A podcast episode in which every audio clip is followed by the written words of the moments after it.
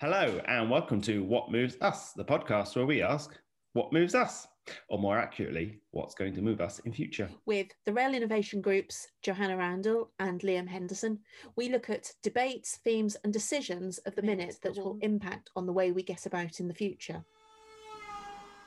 Morning, mo- morning, Liam. How are you feeling? Morning. I am feeling fine. I just have a little bit of a sniffly cold, but um, I feel like the weather outside, which is just sniffly and grey. Yes. It's grey in Scotland here this morning as well. It's very wet after a very beautiful day. The last couple of days were very beautiful because you can see all the autumn colours here at the moment. Oh, do you go out leafing? Are you a leafer? I'm not actually, but I did last week build myself a, um, an autumn, um, what do they call them, wreath. That's what I did. Oh, With all things, with all things out of the garden and berries and stuff. So it's on my door. I thought it was appropriate. very appropriate. Is there a some sort of? I know it's Halloween, uh, but is there some sort of autumny festival in the Highlands? Um, not a festival, but they do have something called Enchanted Forest. And it's the first time it's been held for three years because of COVID. And it really was enchanting. Um, we had some friends um, from Brighton up at the weekend, and we went on Sunday evening, and it was just the most magical thing ever. So it is Thursday, the 20th of October, hurtling through autumn at the moment. We had a Rail Innovation Group meetup last night. in- And who who who was at the Rail Innovation Group last night? Because obviously I couldn't go, so I'm relying on you to tell me and all our listeners what happened. Uh, well, we were hosted by the Railway Industry Association in uh, Westminster, and we had a speaker from PA Consulting who was telling us about how they developed the benefits framework for Network Rail. So, if you wanted to get investment or R and D funding for projects within Network Rail, how would you rate them against their well, framework? So it's more, it's also things that may not have the perfect business case, but the kind of things that you should do is how would you, how do you score, how do you present a case for something that needs to happen, even though it probably doesn't have the best business case to happen? So what sorts of things does it score then? If you know, because if you were to, because this frequently comes up amongst transport planners, and I'm not a transport planner, but you are. Mhm. Um, And How does that- other thing they do?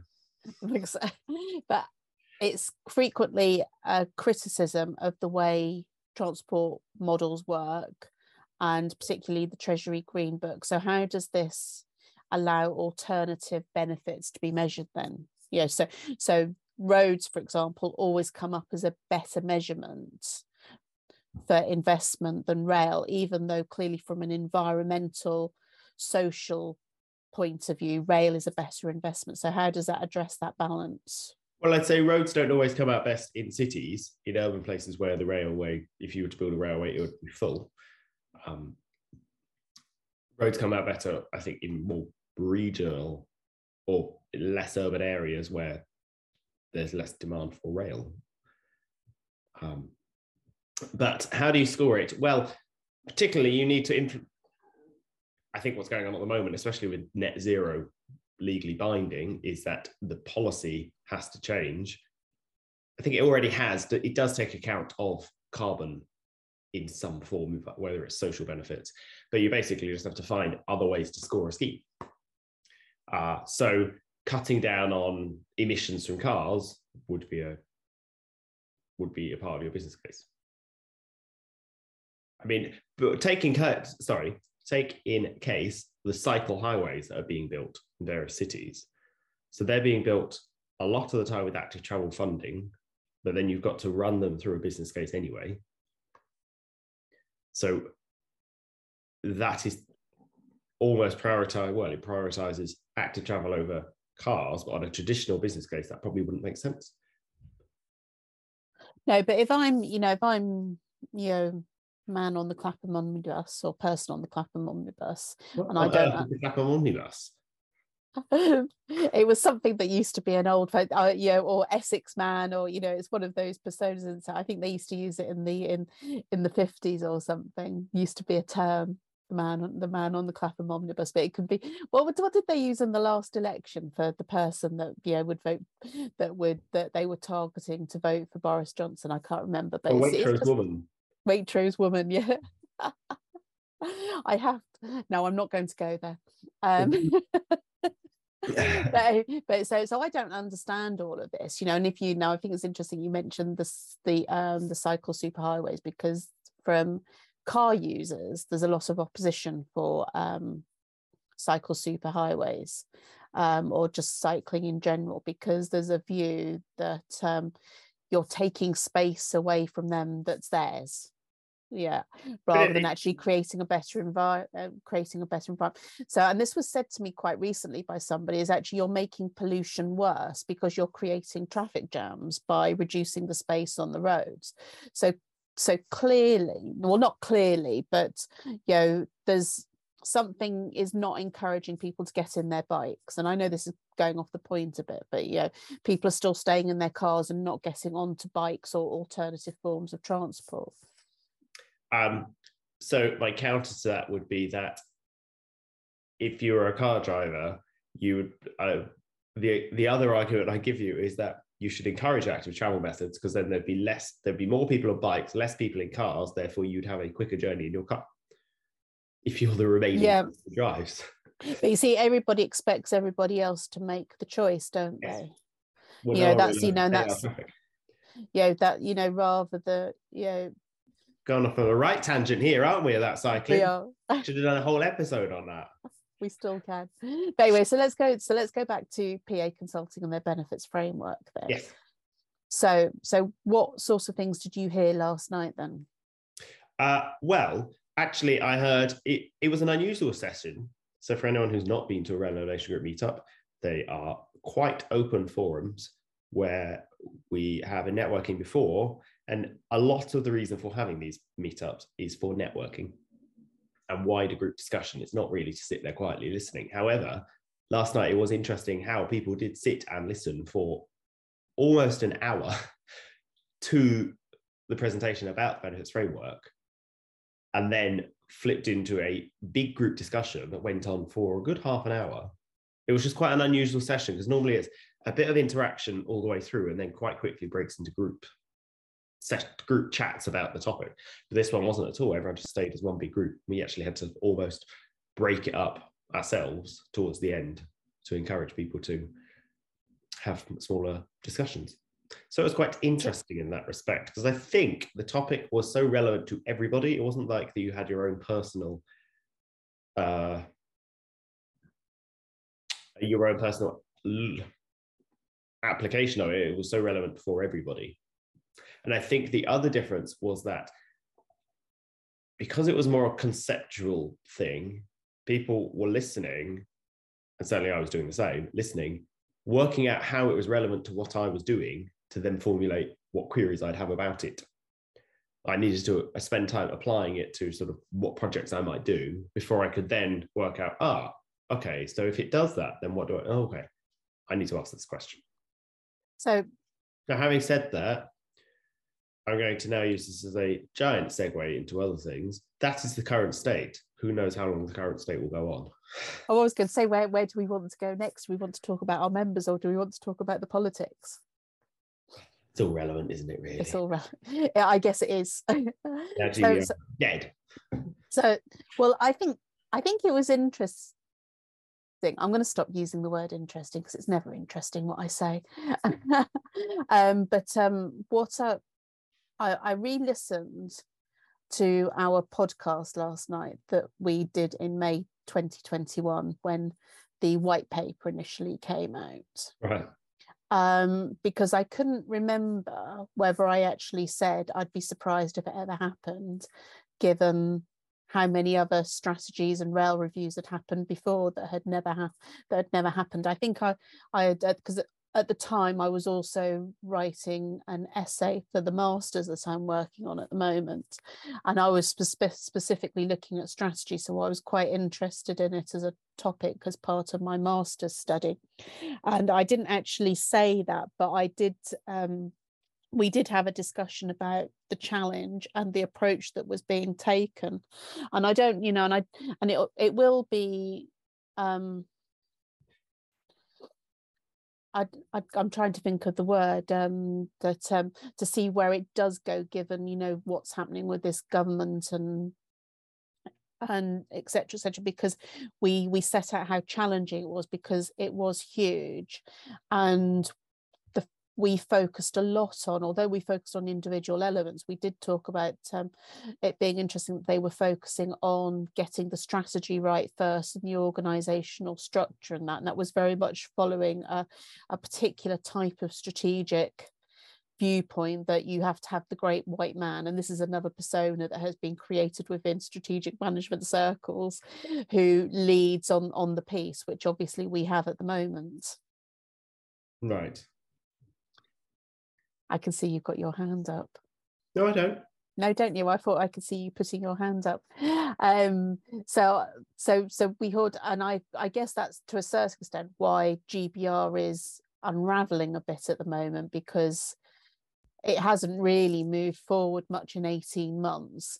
And I think, you know, the the segue to the the, the politics is that because obviously we were um, we were speculating in Berlin that GBR was dead because of a change in rail minister, and that um, the new rail minister, or the new Secretary of State, I should correct myself, um, wouldn't um, want to be associated with a previous Secretary of State's piece of work. Um, but also, I think as the um, as the problem with the current situation with government is that, and I and I think we have known this for a long time, that effectively we have had no functioning government for a year. Because it was pointed out i think i think i was watching newsnight last night where they were saying it's been a year since the owen paterson vote. Mm and that was when things started getting dysfunctional. Of course we were and when we were saying about gbr it wasn't because we necessarily thought that gbr was going to fall away. It was because the reality of the situation is we have a backlog of legislation. Yes. Um, and so it's the capacity of government to deal with. Them when you've had a government that has effectively passed no legislation for two years you know what's you know something's got to give. And transport is not the priority but i think that um so so we had the announcement yesterday that um formally that at the, the select committee that um gbr is not going to be um, laid in the current parliamentary session. I would if i was betting i'd say we probably won't see it in any of the current parliament because it's something that can be parked and probably dealt with civil servants but in the meantime nothing will happen in rail because of that it'll just be more of the the same. And in the and i say more of the same i think we're all seeing a decline in sort of services in some sort of way because nobody's in control of it. Nobody we have no great white man if you want to use that leading it because there is no strategy. And i think that is linked to the legislation that they do intend to pass which is to um, prevent um, to have a minimum service level of um, of transport requirements if um, the RMT or ASLEF or whatever vote to strike. Yeah. And in the end, what what happens to all the all the investment? You know, because mixed up, you know, within this huge transport bill is also the legislation for phase two of HS2. Well, that was which we've all, which we've all reeled they've all reeled back on late last night it was confirmed that that was happening. It was going to Manchester. I think it was Jeremy Hunt, the Chancellor, who said it last night. I think the, the, the trouble is, is that there's no trust there, is there? Yeah. I mean, you yeah, I mean, and you even and you even had, I mean, like the the the Transport Secretary of State was on the Today program and because obviously she'd got she'd got the short straw for um, doing the rounds on the media this morning. Yeah. Excuse me, and um, she, um, you know, other than the rails strike bill, whatever you want to call it, nothing. You know, nothing. You know, it was all about the you know the Westminster psychodrama, fracking, which was you know which was a manifesto commitment that they weren't going to to do. Yes yeah i mean like this is the thing i mean like they're just re, you know there's no trust there what they're going to do even if they can limp their way to to december 2024 even with their sizable majority Yeah. there is no trust because every they're reeling back on everything it's you know there's no strategy you know it's all you know tactically what can we do to survive today's drama Uh, yes.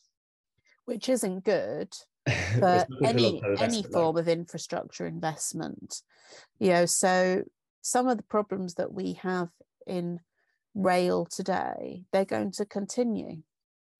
They're Yes, just not going so- to be resolved. I was having a discussion last week with someone working within the GBR transition team environment, Great British Railways, the transition team, um, who made the point that a lot of the things that we want to do to establish Great British Railways costs a lot of money to sort of rebuild, restart systems from scratch again, particularly around ticketing. For example, if you want to have integrated ticketing the way that the GBR proposal is, you have to spend a lot of money up front to build a ticketing system platform that everyone can dial into and can do integrated journeys and everything else. And that's a big cost up front, which at the moment, I don't think anyone's going to fund, even though it has a wonderful business case. Just the capital investment isn't there at the start at the moment. But this is a case in point, though, for every day that something like that is delayed, the more it is going to cost. Because we have been talking about integrated ticketing since George Muir was at ATOC. Uh, It's the launch of Oyster, you know, and we're going back 20 years. And everybody, even way back then, was going, well, it's the commercial systems, you know, and your own commercial companies. yeah. So that needs to be and and all you need all you need to do is build the back of house and tell everybody they need to talk to it and they need to comply with the standards it's no real difference to what happens today it's just done in a different way Okay. Well, maybe you should advise them on that. I hear you're writing a ticketing paper for us. It should be on that. Now you've committed yourself. i will do it honestly i promise i promise everybody i will do it it plays on my mind a lot Good. I hope you have sleepless nights. Get it done. um, the other thing that someone pointed out to me last night, we had visitors from far and wide to our event last night. Someone came on the sleeper train from Plymouth just to come to the event.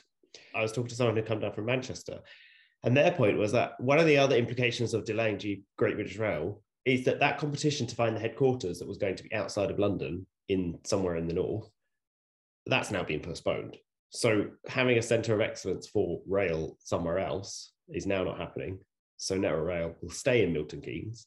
The offices will stay in London, and it's sort of confirms the fact that the levelling up ish part isn't really the priority anymore. It doesn't seem to be the priority. I'm going in a few hours. I'm taking the train to Leeds for a dis- debate on levelling up, but it doesn't seem that that's. I think that that was a Boris Johnson thing, so we seem to have lost that now. Do Well- you, are we still leveling up? Do you know? I don't know, but I presume that we. I mean, I think, I think there was a piece in the Guardian last week about levelling up under under Liz Truss, which basically concluded that um, Liz Truss had debunked the, the theory that it wasn't it. There was no levelling up agenda. It was just another one of Boris Johnson's three word slogans. Because other than um, there was a few competitions for councils to apply or local authorities to apply for money for funds to do some levelling up schemes. Yeah. There's there hasn't really been anything out out of that. I mean, I give you, I mean, like it's I think it's wider than just about a transport headquarters outside of London though, because No, but you'd imagine Um, like the consultancies would move Yeah. there. I think in terms of a centre of excellence, a little bit because of high speed two, but also because of the great work that's done at the University of Birmingham, you do have some engineering stuff happening there.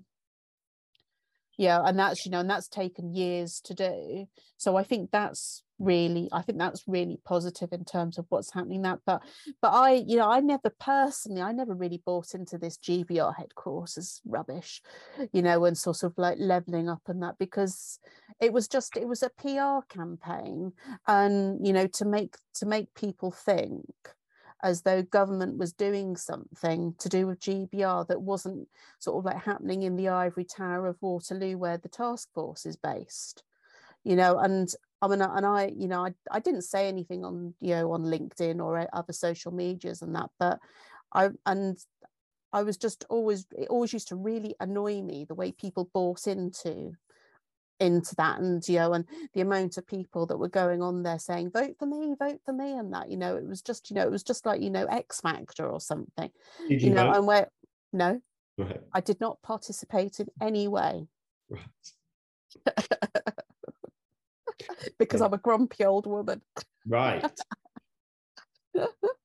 and these things make me very angry and the reason why they make me angry and and this is yeah and this is sort of the you know the whole you know wider government thing is just all the money that is being wasted. You know that's all you know and this is just the tip of the iceberg of money that is being wasted you know before you even get onto things that are wasted over you know contracts for you know their friends and and stuff like that and yeah and money that has been committed by various advisors on GBR money to run competitions of where camp you know where headquarters will, will be. I mean like this stuff I mean like, once you you know it's all small amounts but once you add it all up it is going into millions and billions and nothing has been delivered. There is no, and I think that's the one thing I did say in the podcast was that we're going to wait years to deliver anything that um, will deliver um, passenger benefit. And if anything, it is worse now than it was at 2018 when they launched the the um, the review. Right. And where's the innovation? Where's the innovation in all of this? I mean, one could argue that LNER have innovated. So how do they do it? But has anybody else?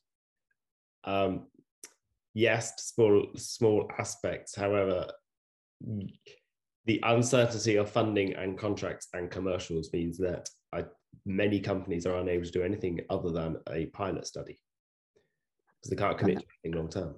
Yeah. and then add on to that i mean I, everyone's all over the news saying that government is causing uncertainty i mean and i actually i think i think uncertainty is you know is actually too too weak a word to use I mean, I, I reckon most people have got high levels of stress and anxiety because they have no idea what's going on from day to day. So, how can you invest in a climate like that?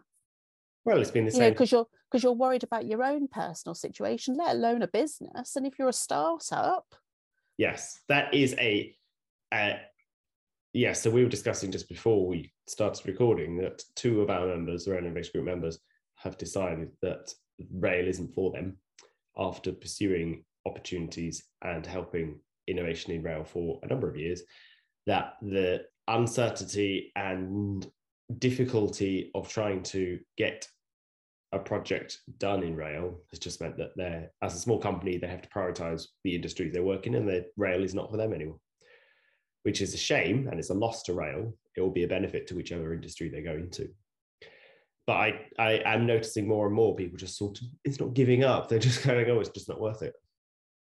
So which is what which is what we have been speaking for years to try and get technology companies to look at rail rather than other probably more high profile industries because there are opportunities in rail. But if these companies have now come in spent a few years trying and give up effectively then it's an indictment on the whole industry. That Yeah. it failed to. I think i'm gonna i mean i will i will sort of like you know i think it's not just startups though but i think it's interesting because one of those business i'm aware has been quite successful in rail. Yeah. In getting con- contracts and that. So so what's what's changed for them you know I'd say that no one can, no one is allowed to make a decision for the last year, as you say. No one's been allowed to make a decision. so that's just going to get worse really isn't it for small for small businesses and startups well i think you're at the situation now you need to either go back to the way franchising was pre-covid because at least you had a seven year windows for companies or you need to just start again with some sort of national and that's and that's that's kind of the tension between what's going on at gbr you know particularly when um because this isn't just a dft issue um, because as as we all know and we've already mentioned about ticketing and nobody wants to invest in a in a national ticketing system because it costs a lot of money. And of course who who has to pay the money out? Treasury. Yeah.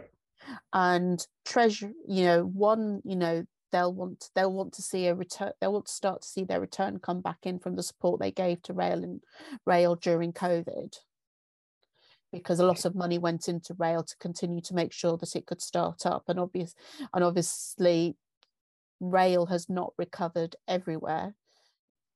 The legislation to move on to these new style franchising contracts concession modeling whatever you want to call it the DFT will be put under pressure by Treasury to bring competition coming. They won't, you know, it'll be very difficult for them to, to go through a direct award program mm-hmm. as they did the last time there was a review into franchising, in which in the end nothing really changed because i think that's i think that's part of the issue is that you know particularly a government that's been in for 12 years they're out of ideas and the trouble is that they're too addicted to the franchising model and you have you have really if you if you really are committed to transformation and this comes back to the investment and what we started this conversation about um, sort of like benefits and making rail work over roads, for example. Make rail great again. Make is that you have got to kind of um not start again, but you've got you've got to to start from a, a point where you know um rail is you know 100 meters up the road so or up the, the railway track so to speak and and so that you're um, giving people the, the carrots that they need and and that to invest in rail and to come into rail rather than rather than the other way. But but without strategy without certainty without knowing without trust knowing that you know this is the plan and this is where we're going you're just not going to get that no yes uncertainty uncertainty uncertainty as opposed to growth, growth, growth. No, that's true. right. I must leave you. It was lovely to see you. Well, it was a good chat this morning. It was a good chat. We'll speak soon. Bye. Bye. Thanks for listening to another episode of What Moves Us. We hope we moved you. For more episodes, you'll definitely want to subscribe to our channel. Until next time.